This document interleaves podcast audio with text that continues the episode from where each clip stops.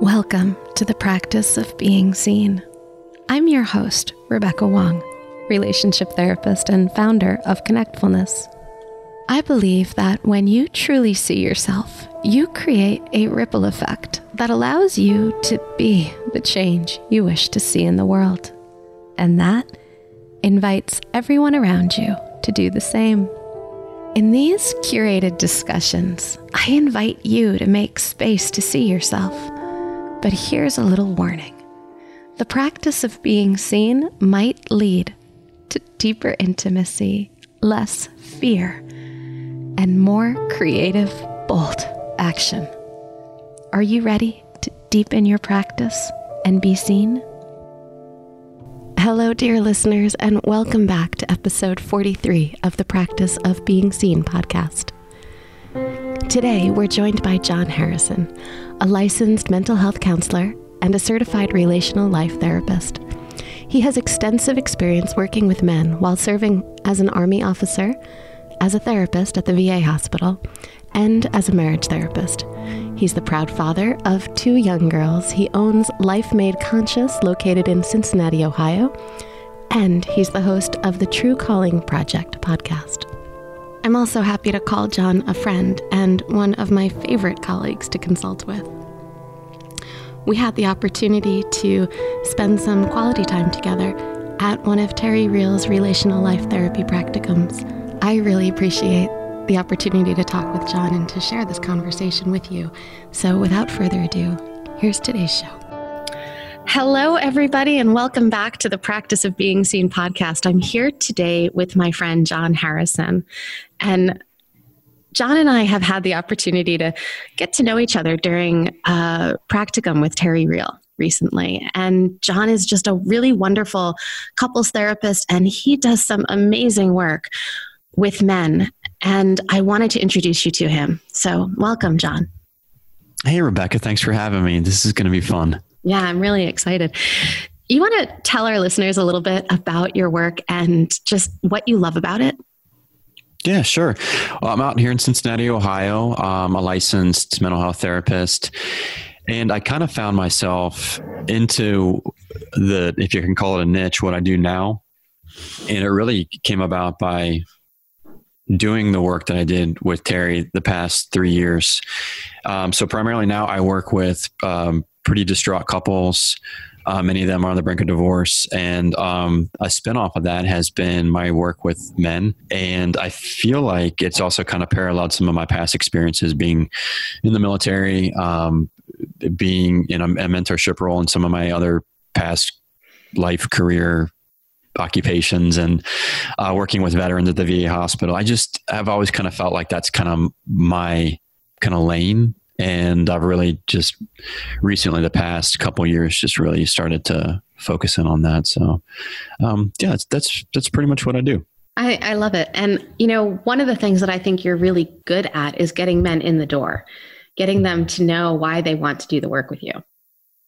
And I think for a lot of therapists, that is often a hard piece that especially with couples, women often want to come to therapy. And well, at least in my practice, I do get a lot of calls from men, but it tends to be like when the women are so one foot out of the relationship. It's difficult. I don't think that therapy is a natural language for men, you know, it's just it's just not, right? And it's funny I was you brought this up because I'm I'm talking with a couple today um, just just a couple of hours ago, and I don't know about you, but like I I kind of see sometimes I like I hear through uh, like parables or through like pic like visuals as I'm talking to people. So I'm looking at this guy and I'm looking and I'm thinking like you know you know what this is like. And I just said this to him. I said it's like learning a different language. And I think he was following me. And I said, you know, you you know English, but if you were to learn Spanish which is what she's asking you to do. I mean, you don't have to stop speaking English. You just have to know when to speak the Spanish. And I think for many, many, many times uh, for men, what the, the hard sell is, is that uh, therapy can feel overwhelming, like like they're trying to be transformed in so many ways, and it can feel kind of threatening. So, um, you know, what what we want to do ideally as therapists is to show them men in this case like well here's what you're going to gain by fully participating in this process and you know your relationship in particular and kind of show them the positives you know, I think one of the things that comes up a lot, though, is that men don't often have the language around talking about their feelings that women are encultured with from a very early age. And so when we ask men to step in and to say, How are you feeling about this? or talk about that emotional piece of the relationship, it's pretty scary and really vulnerable. And it's not something I think that a lot of men have the tools naturally just to do. I, don't, no, I don't think so. I, I think it's a learned, it's a learned skill. It's something that Terry had said, and I, I feel like it was at our uh, level two practicum, was that a, a, lot of what defines a man from an early age, or the message is, is it's, it's like what you're not. Right. So it's not about you know allowing yourself to f- kind of fully and naturally form as a, as a male being. It's that you know you don't want to be uh, a feminine kind of figure, or you don't want to be what what's considered a sissy or uh, whatever the case might be. So a lot of those things are they're negatively reinforced and you know that that's learned behavior. And it makes the work really scary sometimes. It makes getting yeah. vulnerable and feeling really intimate with your partner in that way really scary. I've had so many couples who walk in and sit down on my couch and she's asking for him to desire her more and he's basically saying I don't want to be too feminine. No, it, I, I, and I really think it's a, it's, it's not, it's not as simple as what it, it seems. I mean, it, it seems simple. And here, you know, you and I are talking, we're therapists and right. we can talk this language and, and even in our relationships, I'm, I'm sure we're, we're pretty fluent. Right. So, yep. but for some people, you know, it's not going to be that easy. And I think what we want to do you know, we're asking them to be more um, connected and empathetic and stuff. So what we what, kind of what we want to do and start with it is, is kind of empathize with the struggle that they're going through and just and what we're seeing in front of us. It's like this is a really big deal for you. Like this is really hard. Um, this can be overwhelming or potentially even frightening because it might be attacking your sense of self. So, you know, addressing th- those those points and and the ways that you know might be effective depending on who you are and what type of therapist you are.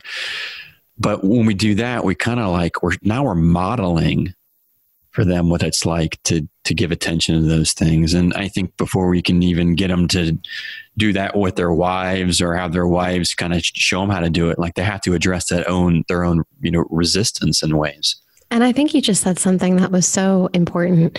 You were talking about modeling, but you said this is how we show them how to give attention to those things. Because in so many ways, this is the thing that the work is all about. It's about where we choose to put the attention. Yeah. You know, I, am probably going to always kind of steer off onto the, the theoretical and, and the that's cool theological kind of thing. I, I just I can't help it. So it's right there in front of us. We're, we're if we're wanting to model and wanting them to learn acceptance and love, then let's accept and love exactly what we're seeing. Right. Which means we're working with what we have. It may not be preferable, right? It's not like we this is the end state or you know and it might come with a lot of resistance from the partner and they're probably pissed and maybe they have every right to be but the thing is is that as the therapist you know, we if we're going to want them to to learn something new, then we would definitely want to model that love and acceptance right there in the moment. And I think it's just as simple as just really appreciating like the depth of what they're experiencing. You know, we're not coddling them, we're not making excuses for them, we're not doing it that. We're just kind of reflecting back and helping them own what they're actually processing. We're not trying to change them in that moment. We're just trying to help them kind of like be kinda, with themselves. Yeah, be with themselves. Yeah, like I'm kind of like envisioning like this this this like kind of motion of like hugging myself, like like I gotta own it, you know. Yeah, I have to own this first before I can change it. And that's such a it's such a big deal. And you know, I, I want to flip this around a little bit because, you know, when I when I'm working with couples, there's these two sides, right? There's the the side where oftentimes the male partner is the one who is having a hard time owning this. And oftentimes the female partner is basically sitting there saying like you need to want me more. Like you you need to desire this and I need to know that you want this and you need to show up for it. And when I in, in terms of the theoretical I'm pulling from a lot of different places. And one of the places I pull from is Esther Perel's work. And she talks a lot about how desire is owning the wanting. And so I think this is an interesting interplay here between these two things that are showing up often for couples these days in the room and how you're talking about what the work is. It's that owning. Mm-hmm. Yeah. Know, I'm really curious to tell me more about because I love Esther Perel. I, I, I think that if there was a textbook that was missing in grad school, it was written by her. But it wasn't written yet. Yeah, right, right. but I, I really love her approach and everything that she she puts out there. But tell me more about that because I don't I'm not quite sure if I'm understanding. If you're following it. Yeah. So when she she talks, you know, Terry talks about this a little bit too about this love lust split and how oftentimes couples get into a place in modern relationships where it's difficult to desire and lust after your partner who you're going through the everyday with. That our relationships weren't built in this way. They were built in a way where you know, centuries ago, we got married. It was like a business transaction. You would have kids together, you would work the fields together, you would have enough kids to make sure that you could work the fields together. It was it was about being bountiful. And then men were encultured that they could, you know, have a lover on the side. And that was kind of what was expected. And now that's not what we're looking for. We're looking for a monogamy in many cases, not, not all relationships are, but in many cases, we're looking for these modern versions of monogamy where we get everything from one relationship. And in that sense and in that space, we get confused with love and lust that I think what I'm what I'm kind of gathering, and, I, I, am pretty sure I get it. It's kind of like there's a longing there, there's a distance, mm. and you know you got to be okay with that first like see that that that um the polarity of what you're requesting like there's still importance in that too yes and we also want mystery you know and so right. oftentimes we want the things that we don't have that aren't in front right. of us that we don't see right. everything about and it's that wanting that we're attracted to it's not actually the getting it's mm-hmm. the wanting mm-hmm. And so when she talks about it, she talks about that owning the wanting, owning the, mm-hmm. the fact that you want, not necessarily that you have or that you can have. Right, right. Yeah, it's seeing the whole the whole part of that. It's not just um yeah. or the whole aspect of it. It's not just the fact that like, oh, this sucks. I don't have what I want, but like, hey, there's there's some energy in this that's really important to our attraction and our our uh, relationship. Yeah, I mean that makes sense. Yeah, I like that. Yeah, and I think it, it plays in a little bit like because in so many relationships, people feel like they need to be everything mm-hmm. to their partners and they need to not have secrets between them and they need to know whole truths. And in those places, when we get into relationships like that, where we all of a sudden become each other's best friends and lovers and partners and everything, there's no more secrets, there's no more mystery. It's hard to get into that place of, of that desire because you right. have it all. Right. Well, I like that. I, I, I think that if I'm hearing it from a woman's perspective, since you know we're we're talking about a men, mm-hmm. um, maybe my fear would be this: like, oh well, you know, if I'm okay and I'm fine with things being in some ways the way that they are, um, you know, is he gonna like drift off and you know never to be seen from again emotionally or, or physically so i'm wondering um, from a man's perspective what the buy-in would be uh, to kind of recognize that love lust split that you're talking about because I, I I, th- I really think that's important. But you know, from that man's perspective, like what what do you what, not kind of just curious to get your take. Like, what do you yeah. think would be would be the um, kind of the the buy in for him? Well, I th- I think you know it gives him spaces where he gets to go have guy friends or he gets to go do things that don't necessarily always have to include her. But there also has to be a basic sense of trust in their relationship that can provide for they're going to be safe and they're going to be okay and neither one of them feels really mm-hmm. manipulated mm-hmm. yeah no i like that there's there's space for both i, I wrote this post I, I, think it was about a year or so ago and i got a little bit of flack for it and the title of the post was What's that? I said, which post was this? um, I think I got flack for it from my wife and then a couple of relatives. the, post, the post was titled, "Your spouse doesn't have to be your best friend." Uh, that was that was the title of the post, and mm-hmm. I I went on to write about not expecting your spouse to be everything for you because that's just not realistic. But should you marry your best friend, then then bonus you've you've won right. the super bowl. You know that's great. It's just it's not i don't think it's a prerequisite for a healthy relationship. That was I my totally agree.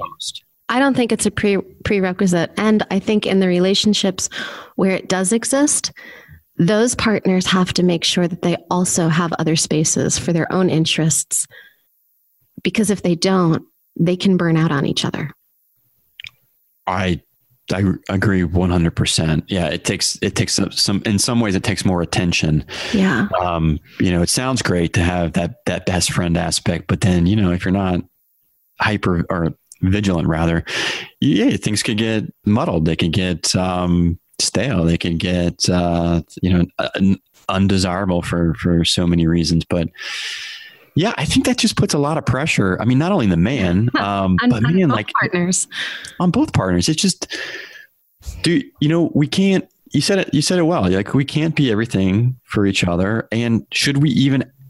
Eh, should we even ask that for each other? Is that even something that is one? Is it doable? And two, is it even desirable? Right. Is it?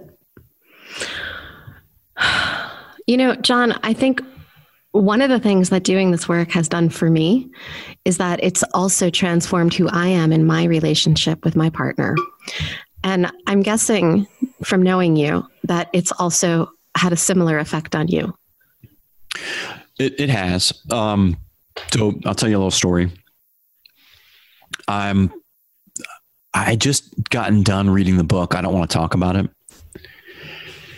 which is Terry Real's book from 1997, and his first book. It, yeah, it was his first book, and and it, it was recommended to me by um, a coworker I had when I was working at the the VA hospital, and she said, "You need to read this book. It's phenomenal. I've given it to some clients so far. I've read it." I, I really love it. And I said, yeah, you know, check it out. And it was about covert depression. And I read it and I actually I read it twice. And it reading that book changed me um, in so much that it gave me kind of a, an opening to see myself in a different way um, recognize some things that i think i'd been pushing aside for myself just as a, as a man and how i relate to myself emotionally how i relate to my wife um, and our relationship emotionally so i got i went on this terry real kick and I had gotten, I think I'd borrowed the CDs from the same person where he's, he's, he's got these, these CDs on infidelity and, and, and on narcissistic partners from different workshops he's done in the last, I don't know, five to 10 years. Right. And we're, li- it's a six, I think it was like a six disc set. And we were driving to Myrtle Beach for vacation and we listened to all of it together. You um, listen to it with your wife. With my wife, yeah. Um, you know, in between my daughter doing what a one and a half year old does on vacation drives, mm-hmm. which is a lot of fussing. But for the most part, we, you know, we're we're listening to these CDs all the way through, and and um, it it shifted our relation. I mean, I don't know it sounds simple, like just you know, a couple of CDs and some talks, but the, the points are so poignant and they're so impactful in ways because you can relate to it because his work is relatable that we both kind of like felt that impact together and i mean i think it's i think it's changed my relationship tremendously yeah um i, I will say this with in terms of that you know, kind of enclosure of that story you know one of one of the things that that um, Terry Real is really good with in his model that I've really been able to to benefit from is that he he calls things what they are. That there's no glossing over, but at the same time he does it a, with a loving touch. Like it's not about like shaming or rejecting or trying to make you feel bad. And um, I saw myself in a lot of his points that I'm listening to on these CDs with my wife. And I'm like, you know what? I wonder if I make some of these changes, how my relationship might shift. And I feel like I did. My wife might differ to some degree, but I feel like I made some pretty good changes. And you know what? Um, things got a lot better. so it was like, on one hand, I felt really good that I had that much impact. And on the other hand, I was like, oh crap, like this whole time, it really was a lot about me and my behavior. Huh. And I, you know, I, I own that. I do the best I can. And of course, I'm still work in progress. And I, you know, I try to take the work in th- of my personal work and my relationship in, into the work I do with couples because it wasn't like, it wasn't like a, you know, five year long arduous process. I mean, I literally started to make changes within days and weeks and just try to make continual improvements and attention to them. And it really significantly helped. Um, in, within days and weeks of digesting this new information that you were taking in. You're right, right. You're you're asking me like it was just the days and weeks that I was taking it in. Is yeah, it, it, was. It was like you. It didn't. The process of making changes within yeah. yourself. It was a pretty quick turnaround in terms of when you started to make those shifts? Well, sure, because it's simple stuff. It's not it's simple stuff in terms of the investment of time, right?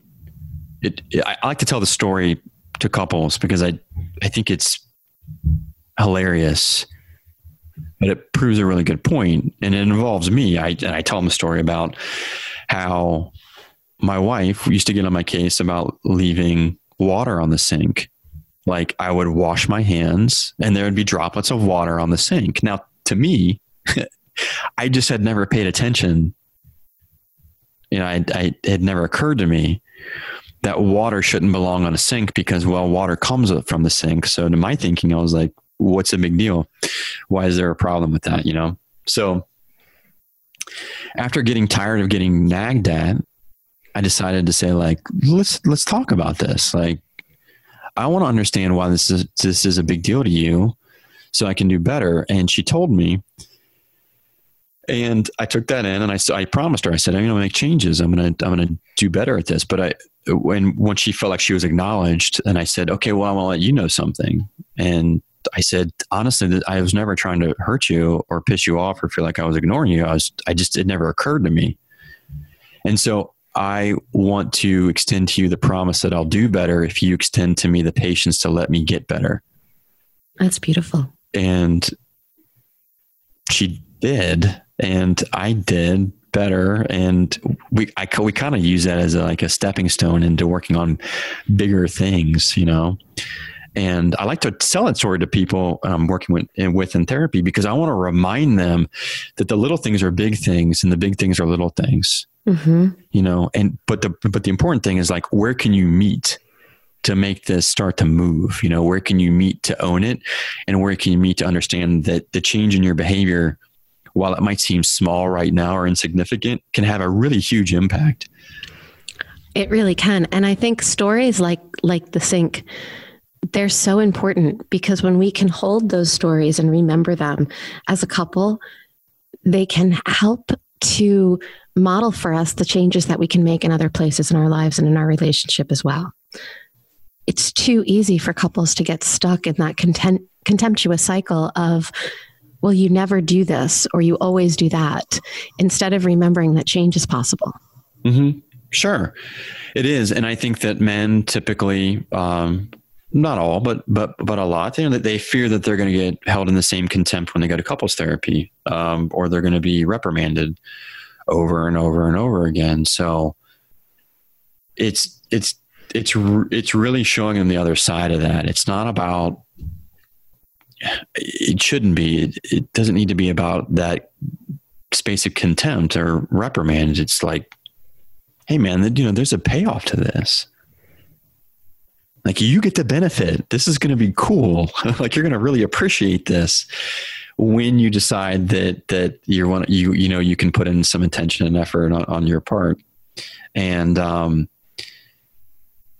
you know, back to your question earlier, like we can get them to buy in and help them see that I, think it's it's it turns as a therapist it turns your process into like trying to chisel away stone into working with putty like right. it just totally shifts shifts the whole dynamic I, I, love this and you know one of the things you talked about before was the, the speaking truth with that loving touch in terms of how Terry does that. And mm-hmm. I think in many ways, it's also what you embody in your work, especially now that you've been training in the RLT model. And yeah. I think this is something that is difficult to learn for for some. I know it's the more I dive into the RLT model, it's something that I'm seeing in regards to my own shadow work that I have to pay more attention to. Is that speaking truth to power, as Terry puts it, right? But doing that in this really loving way it's something I can do and I know I do it pretty well. And it's also something that I struggle with. Because for me, speaking truth was something I was told I wasn't really allowed to do. And as a therapist, we're not often told until now, until these newer models, that we can kind of take sides and have opinions. Yeah, well, I, I love I love what you said, I, and I think it's really important um, because we're not dealing with objects, right? We're dealing with human beings. So human beings are fluid and we're flexible and we're not easily bound by academic truths. And what I mean by that is, is that, you know, like we pull a lot of our knowledge as therapists, especially in school from um, evidence-based scientific based approaches. Now, I have no problem with those, and I use many of them. You know, specifically like CBT. The thing is, is that we don't. That doesn't need to be a barrier for speaking our own level of truth. Like there's space for that, and it's. Not only is there space, it's necessary. Right. Because we can't teach couples how to be appropriately relational without appropriately relating with them. Can you say right? that again? That's so important. Yeah, we can't teach people and couples how to relate ap- appropriately without re- uh, relating appropriately with them. You know, we want to model that for them. So, you know, that might look different for you than it does for me, and it should because we're different people, right? So, as a therapist, we're all individuals, and that's the beauty of it. You get to carry your own best resource with you. It's called you so if I'm if if I if I get to relate to that man and I'll say something to him like, "Hey man, I get it. I've been there." And I can see why you're seeing this and why you're I can even see why you're feeling this. I get it. But here's the thing. And then I'll lay out all the things that he's missing out on. For example, I, I'm not going to talk to him like I'm doing the therapy to him, right? I'm going to talk to him from as a man to a man because I might as well do that since I'm already sitting there in front of him. And I might as well share with him some experience that I think might be beneficial. Um, and if you know, the the the results will be what they are. But I'm but I, but I'm I'm not gonna um, I guess I'm kind of the point of my own career where I'm, I'm just not going to withhold on what I feel like is my greatest resource, which is my own experience and my own ability to to see what I'm seeing with my own eyes, or as you like to say about Terry Real, like you know, calling truth to power. Like if I'm seeing it and I'm feeling it, then why wouldn't I reflect that truth? And I just it, it, just I don't know. Just at some point, just makes too much sense not to. Yeah, I often talk about it in the form of you-ness. You know, it's it's how you show up in the room. Yeah. And yeah. If we dismiss that, then we're losing so much of the fact that there is another person in the room that we are yeah. relating with our with our clients. Right. Right. Mm-hmm. Yeah, it's it's you had mentioned uh, too, and I thought it was really cool um, about that ability to. I think I'm trying to remember how you said it, but it's like the the ability to uh, approach the person with love and understanding, and then also be able to do it internally. And then you mentioned um, because at some point you weren't allowed to talk about right. Yeah there's that piece about my own shadow. Yeah and yes. you know as therapists we all have our shadows too. We're not just able to help people through the stuff. We have to do our own work also. Right right. So what i i, I love the shadow piece. And and i and i what i love about it is because it's so so challenging it's so challenging but there's so much there's so much impact with it. They're so rich. It is. It's it's, it's incredibly, and um, you know, there's there's some there's some danger with it too because our psyche is in some ways it's not it's not completely um, welcoming of connection. Right, because, because that's where there's traumas. Right, exactly, exactly. So our psyche and our mind have to come in with our th- into our therapy just as much as we we do. Um, and you know when that comes up, we're going to see that, and it, it's it's you know call it the ego, call it whatever you want. But you know we also have to kind of hold that with some love too. Like oh you know this triggered me. Hey when this when you said that to her like that triggered me man you know or her to him and, and you know you're you're saying it to yourself because you're having to have to own your transference and your own response. But you know that that bit of connection when we can connect to it and, and love it, it's like I see you and me and I see me and you. Yes. And I'm actually feeling that. And it also gives us another way to access the work because if I can feel triggered by my clients and sit with that within myself and give it some love and attention mm-hmm. and be able to tend to those feelings, I know something really intimate at that moment about what my clients are dealing with too. Right, right. Yeah, because you're picking up on it mm-hmm. right so you know if you can if you can reflect that back and to them in a way that they can relate to, now you're now you're strengthening that connection even more. Very much. You know, and that that that's what we're doing, especially you know with men. We we want to we want to meet them on their ground, and we want to we want to connect with them on their ground because pulling them from their ground to yours or from your ground to hers or their partners, where the case might be, that's not the way to do it. It's not going to work. Talk it's not, more about not that. Talk well, sure. more about that. What do you mean? I'm going to do it in my way. I'm going to do it how I know how to do it. But what I'm saying is, is that it's, it's just a lot of what I just said before. And that is, is like, I'm going to relate to this person on how I know how to relate to him. Right. I'm going to, I'm going to do it in the way that I know how to do it. So like sometimes like, like I had this guy come in this morning with his wife and I told him, I said, is you ever heard the term you're putting it on a, on a T? And he's like, yeah. I said, well, you're putting this all on a T for me. This is, this is, I feel like I can relate to you, and here's why. And I talked about our shared military experience, about our shared combat military experience. I talked about some of my uh, understanding of being walled off and being avoidant and all that stuff. And you know that that's not hard. But then there's also times where the ground we're standing on is where I'm going to connect with you, but where I'm going to help take you is not here. It's going to be over there. so come with me if you're willing, and I'll help you. And of course, he either agrees to do that or he can not, or he can agree to it over time. But I mean, that's in essence what I'm doing. Mm-hmm. Like, we're, we're appreciating and understanding the ground that you're on, but that's not where you want to be. And if you can understand that with me, then I think we'll probably move into uh, a relatively good direction. Yeah. And so this is the relational work. And I, I think this is different in many ways from the evidence based work because it's inviting a different side of the therapist into the room. Yeah, I, I think so. Well, you know, in grad school, if your grad school was like mine, you know, self disclosure was don't do it, Rebecca or John, unless you do 5%, whatever the hell that means. I don't know. I've never, I still don't understand what 5% means. But 5% of the time you can do disclosure. Anything else out of that, don't. Right. So 6% is too much. And yet we're doing disclosure in so many different ways all the time. We do disclosure in how we breathe. We do disclosure in what our offices look like and the clothing that we choose to wear. Like disclosure is happening. We might right. as well just step into the room and be fully human too. Because when we don't, that's when I think therapists get into a lot of trouble.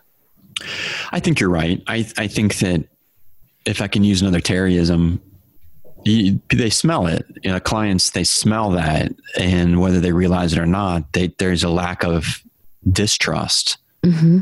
built. Right. So, um, it's another I'm, example I'm, of using power. Yeah. Sure. Right. You know, we we we we know that our our couples are going to get better our, our clients are going to get better when they're empowered. And so we want to give them the empowerment. And how do we do it? We show them that this is the way that we deal with truth right? And we want them to make decisions based on that. So you and i can both disclose the best that we can and our couples can you know maybe one in particular might be like thanks but no thanks goodbye well that's still an empowered decision based on what they want and so all we're responsible for is what we can you know put out there yes can we shift this a tiny bit, John? Yeah, sure, no problem. You recently ran or started to run a men's group. Yeah, correct. And I would love for you to talk a little bit about the benefits of that for the people. Yeah, sure. Um, so this is a new group. I I just was able to get enough group members um, t- two weeks ago. So tomorrow will be our third group meeting and it's a handful of men that I selected, um, and of course offered invitations to, and they agreed to come in. And um, the, the, the mix of men that I have right now is an interesting group. We got some prior military. Um, we've got uh, some analytical types. We've got some financial types. We've got um, a lot of a lot of cognitive energy there. And the one thing that they have in common, I think, is this shared sense of emptiness. Um, not to be too sad or morose, but they're not getting what they want out of their life. They're many of them are depressed, and you know it's affecting their relationships. And they're not, they're not get they're they're just not satisfied. They're not happy. Um, so the inspiration for the group really came from my group experience when I was working with veterans at the VA, and I would I would lead groups then, and the the the topics were different. I mean, I'm working with recent combat veterans or Vietnam veterans or um, veterans in, in in general, and and a lot of what we would talk about in group would be around the reasons why they were in treatment. And, at the time, I was working in a residential rehab treatment for alcohol and substances. So, um, but we did we did explore a little deeper about you know the the meaning of you know masculinity, um, what our experiences are like with being depressed or dealing with overwhelming things like anxiety, um, dealing with making just meaning out of uh, any experience that we have in our life and kind of how we contextualize that like what does that mean as as a man? And so it was interesting to see how through that challenge um, for men to step outside their comfort zone i thought it was really interesting to see the other side of them come out you know so when you, you say the shadow, other side, are you talking about more like, like, like shadow stuff? You know what I mean? And and when I and when I say shadow, I mean a lot of it's just like some feminine energy, basically. Right? More, like more vulnerable, more, more. Yeah, right. Like feminine energy is the oil of the machine of like therapy, right? Or groups. It's, you have to have it. It is the essence of therapy. So to see the men generate their own is really, really, really impactful. It's inspiring. I learned a ton just as being a group leader. And, um, but it's also the very thing that they, that men tend to stay away from. Unless they're in groups of other men, I think. Unless they're in groups of other men, ideally, right? So there's a, there's a rather, uh, lengthy warm up period. You know the, the group that i have now is not going to be the same group that meets in three months. No. They're going to be different they're going to be different men. They're going to be different right? And that's cool. That's fine. I'm totally okay with it taking a long time. I'm totally okay with it being very transformative. I'm, I'm okay with whatever. But to watch them foster and um, kind of empower their own sense of feminine energy even if we're not even going to ever put that finger on what that is. They know it, they can feel it, they'll live it, they'll breathe it in that space, and they'll heal from it. They'll heal from that process.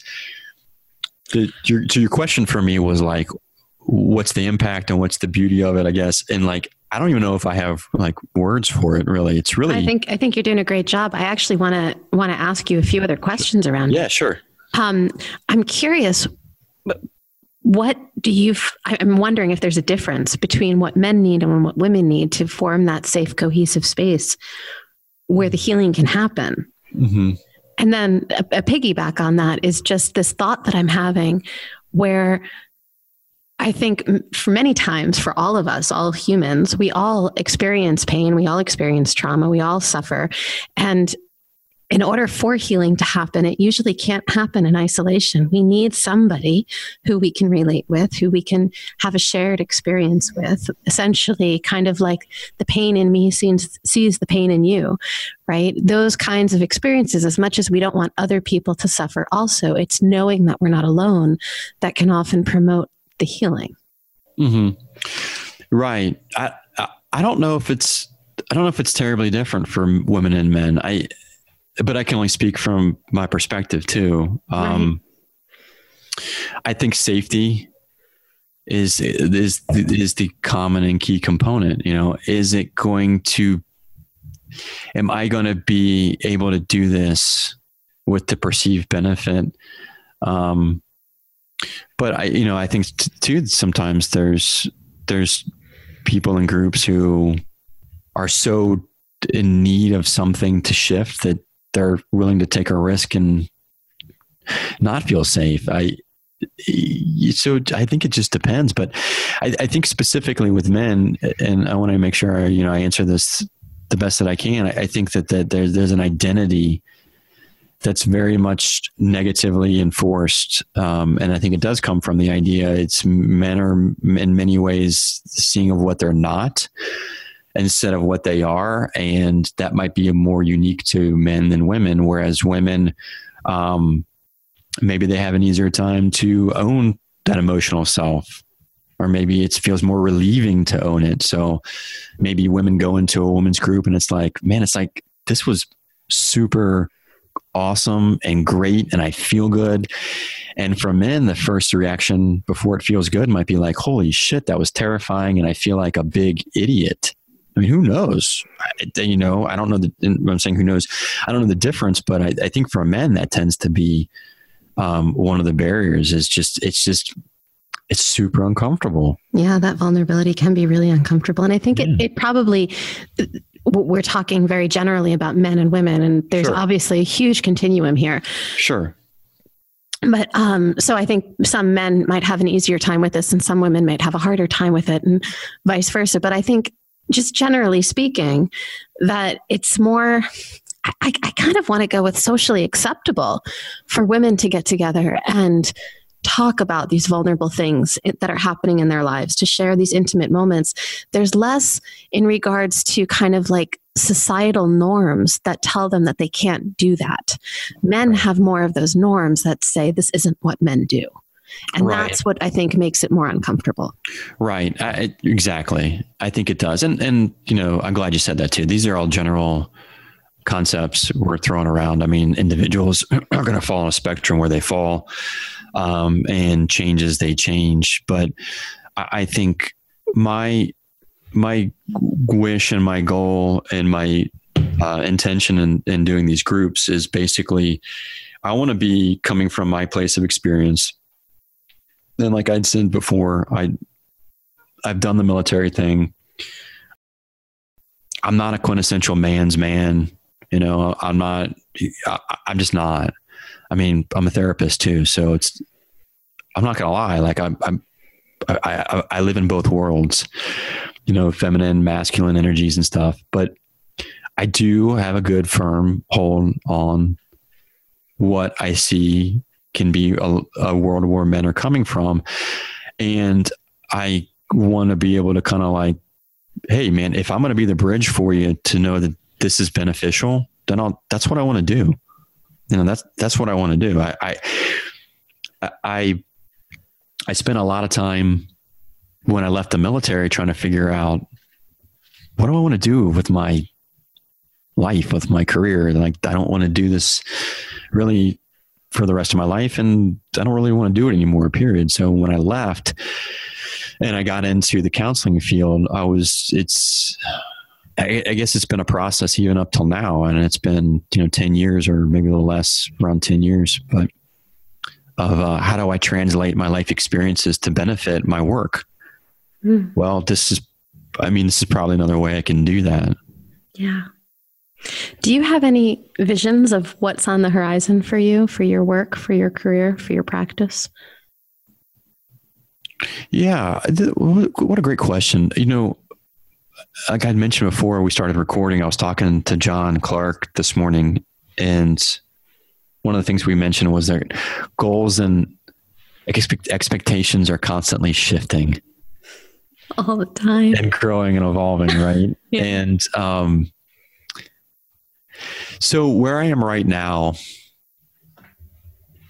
I, I I'm I'm ramping up and I'm scaling down at the same time in different areas of my business. And what I find myself doing, and, in my practice too, what, what I find myself doing is instead of going broad, I'm, I'm going deeper. And it feels like that's what needs to happen for me right now. So, you know, like you and I are um, doing Terry Real's work and yeah. learning more about him, and I'm applying that to my my practice here, and I'm really enjoying it. Um, I'm scaling down on my, um, at least for right now, like my own podcast. I'm scaling down on some of my past kind of marketing outreach. Um, not completely getting rid of it. I'm just scaling down a bit and maybe doing some re- when I when I am ready to ramp back up. I think I'm probably going to do some emphasis on. I think some of the things we're talking about now uh, around men, and I'm and I might and I might target the audience might be more towards therapists and being able to help therapists, um, men or women, yep. better connect with the men in their couple sessions or their their their individual clients. Um, I'd be happy and glad and, and probably pretty excited to just to help people do that if I can. So I might go that direction. That makes so much sense from what I know of you, John. Well, thanks. That's validating to hear because yeah. I really I do. I value your opinion a lot. Yeah, I think I think that really makes sense, and I'm I'm also happy to see kind of how you're holding both because I'm often looking for those places in my life where I could hold both too. How you're both ramping up and scaling down. You're seeing what things are getting in the way of your energy and attention that you need to kind of pull back from, so right. that so that you can put your attention and energy in the things that are really feeding you. Yeah, it's just I think you're right. It's it's taken a while yeah. to learn. I think it also takes a while to figure out what you want to put your energy and attention into. It does. We need to diversify in order to find it. It does. Yeah. It, it does. And, and I, I love the term abundance. And uh, I really do. And uh, one of the reasons I like it so much is because you can make it whatever you want it to be. Yeah. And it's like, I think one, some of the things that were holding me back for quite a, a while was that I, I had a fear that if I didn't go all out or if I didn't try the newest thing, then I would miss out. you know, what is that FOMO? What is that what that is? I think that's what the millennials call it. Yeah. Yeah. Right. And uh, so I, I caught a good case of FOMO and, you know, abundance and its, and its pure sense is just this sense of you're gonna be all right, man. You know, you're it's, it's still gonna be there. You have time. There's no end of opportunity. You know, so there's some patience in that and some uh, willingness to let things ebb and flow and just being okay with it. So I, am it, it just feels good to, to yeah. kind of live in that space kind of trusting the process and knowing that for, for me anyway much of this is about knowing that i'm on my course and that there will be pivots and there will be shifts and there will be times and places where there's too much of one thing or another and I get uncomfortable and I decide to scale back. Right. But right. knowing that this is a long game, that I'm I'm not right. meant to have all the answers today when, you know, I'm still going to be working and building this thing for the next 30 years or more. Right. Yeah. Well, you know, trusting the process is really important. And it's also like the last words that a, that a new private practice owner wants to hear. Right. Right. It's like, those are scary words. You just, it's, you might as well just like drop the F bomb at me, you know, like, oh, trusting my process, trusting the process. But, um, I think there's a place for it though. There's absolutely a place for it. Yeah. There is. There's there's a there's a place to to freak out and fight the the concept of trusting your process, but you know, maybe it's inevitable when you first start because you're you're you're you're fighting so many different factors. Um, but you know, you you have to meet it. Like if you're if you don't trust your process, eventually and or work towards that and start having it work for you instead of against you and really start to relax into it then um, this isn't going to be a very fun ride i think that's where we get into burnout yeah you get into burnout for sure mm-hmm. yeah you're gonna you're gonna resent your job instead of love it yeah i want to love it I, I want to love it too. And I, so I think this is the kind of thing that it's kind of like a, a middle space, you know, like it, even like an advanced beginner kind of process. Because I think in the very beginning, we need to get our systems in place. We need to know kind of what's our foundation and we need to have that grounding under us before right. we can get to the place that we can start trusting anything. Right. Yeah. It's, it's really important. And I, and I feel like too, the systems thing has come up a lot. Either I'm noticing it more lately or it's like the new focal point, this, this concept of systems. And yeah, I mean, I'm talking really general. Like okay, you, you need okay. to know how to keep notes. You need to know how to get yeah. clients in your door. You need to yeah. know you know to collect money and where to put that money yeah you know like yeah. basics i'm not talking about big big time systems i'm talking oh, okay the very well, small systems but you have to create them and when you're starting uh, you don't you don't know where to start necessarily well i, I think we're i think i'm I think I'm talking to thinking the same thing too, because there's smaller things that you mentioned right in there that I, I'm still honing down and, and like, you know, if, if I'm, if I'm constantly focused in on my next project and I'm ignoring the fact that I'm a couple weeks behind on my notes, like I don't feel good about that. Right. Right. So yeah, I mean, they're, the systems are super important. Yeah. You know? Yeah. To find things that can streamline and simplify our process. I know you just had a big aha moment around scheduling recently. That I did. Kind of, yeah. Yeah. I did. and I had a huge aha moment recently around note keeping. Did so, you? What was it? Yeah. I'm going to give away my, my, my little thing. I have these tiny little legal pads and uh-huh. I take notes during session. Okay. And then I scan them and I upload them into my EHR and shred the paper. Brilliant. She's brilliant. And it's like, why didn't I do this years ago? Ah. oh my gosh. Well, I think you just cracked the code there with that one. I, I, I for some reason, I, I, someone else might have thought of that. I just never heard of it, but I think that's great. I don't, I don't know why it took me so long to find it. It's like when you find these, whatever the code is, because we all have different codes for different things. Right. And when we get to these places where all of a sudden we have these like aha moments, we're like, why did it take me so long to figure this out? Yeah.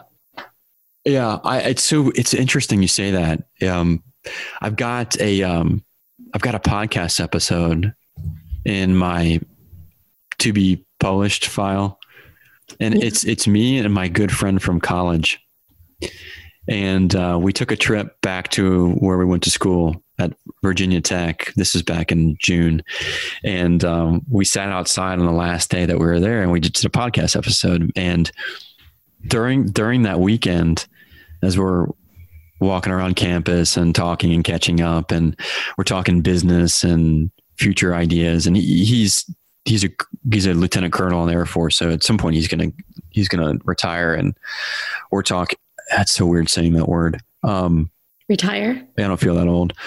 Um, so at some point he's gonna he's gonna switch, transition careers, right? And so we're kind of brainstorming, and we're just we're really in this space that is unique to us as friends, and we never kind of like had, had talked to this in depth. But anyway, he's got this saying, and he would say. Um, when he would get insights, he's like, I think the mothership is above us. I mean, kind of like beaming down these insights and um, kind of like out of world uh, awareness yeah. bits and pieces. You know, kind of like you um, in an esoteric way. Maybe you heard the term of like you know greater sense of self or like my soul being or like my um, I, I, don't know whatever terminology we hear, but um, I just thought that's interesting. Like so, so like this week I'm having all these insights. You get this epiphany to scan and upload your notes, and it's like the mothership has arrived in in November. It's, and yeah and it's maybe it's a time to kind of like take this in and you know, maybe implementing is not it's not the season for that yet but maybe right now is this time where it's like hey a lot of good ideas and energies floating around and maybe time to catch the uh, the wave of what what that is. Yeah. Yeah. I i think it, this is there's something going on right now. I'm certainly yeah. feeling that energy. Yeah. Well then it's not just me then you no, are no no no. i'm i'm feeling it too. That's cool. Yeah. Well, keep me updated on this note thing. I um, will. I even will. if it's super secret under wraps, but yeah, I want well, Yeah, it's wanna, not really so super secret anymore, is it? Well, it's not. But you you you could have just you know avoided putting that little bit out on the podcast. But if you want to keep it in there, more, no, more power to you. I'm going to go ahead and keep it in. Excellent. Yeah, but you know, I I think for me, and maybe you agree with this, and maybe a lot of the listeners do too, but um, it's not even the notes the notes are simple. It's the fact that when I don't keep up with them or I don't keep up with certain aspects of my business, it just weighs on me energetically. I don't like the feeling of knowing that I'm not caught up and I'm not able to be fully present with what I'm trying to do or create or, or to, to work on. I just don't, I don't like it. So, you know, the benefit there is like, all right, I'm a master procrastinator. I admit it. Um, I could teach a class on it, but I, yeah, it benefits me to knock it out and just do it, get it done. You know, I, I love where this conversation is going. And these are the kind of conversations that you and I have had. Mm-hmm. You know, they're the kind of conversations that, you know, we were walking down the street in Toronto having. So, you know, I'm launching this program um, later this month, November 27th, I think, is the when the program when the doors open. Okay. And um, kind of what we're talking about right now is so much about what this program is, because we're really trying to help people find their own way and notice kind of what systems they need, not because I'm teaching a particular system, but notice what kind of things are showing up for them and saying, this is the way to make life easier. This is the mm-hmm. way to integrate more between your work and your life. Mm-hmm. I think it's really necessary. You know, what's funny is, I guess, as therapists, we have to take time intentionally to like give that space for our own process. And that means getting out of our analytical minds because process is different than planning. Yeah. Process is different than certainty. Process is different than strategizing. It is a organic and very necessary process. And we have to create some some type of space and parameter for it. So much so much that. I mean, it's not, it's not even like negotiable. Like we have to do it, and I yeah. think that we, I don't know. I just think we're really susceptible to, to to like overlooking it, and then we wonder why we feel burnout, or we wonder why we feel anxious, or we wonder why we feel ineffective, or we wonder why we're doubting ourselves. Like, well, shit, man. I mean, are we giving ourselves the time to be human? And I, I, think, you know, there's another thing that happens in there. And that's oftentimes when we get together with colleagues, we go into a place of comparison or judgment or competition.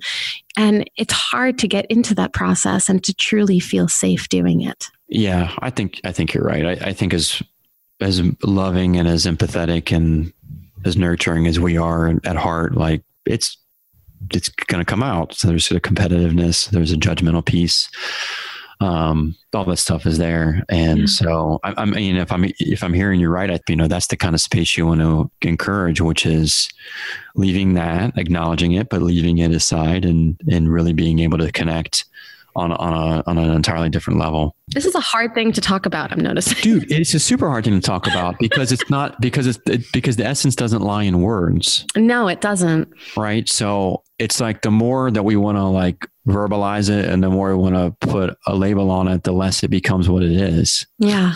so yeah. Like, Thank ah. you for that. Yeah. So it's like, all right. It's hey. an experience. That's that's what it is. And I think so much like the men's groups, you know, there has to be right. that that safety net in right. order to be able to go there and have the experience. And right. I think in many ways that's what I'm hoping to create. Right. Is that that experience. Right.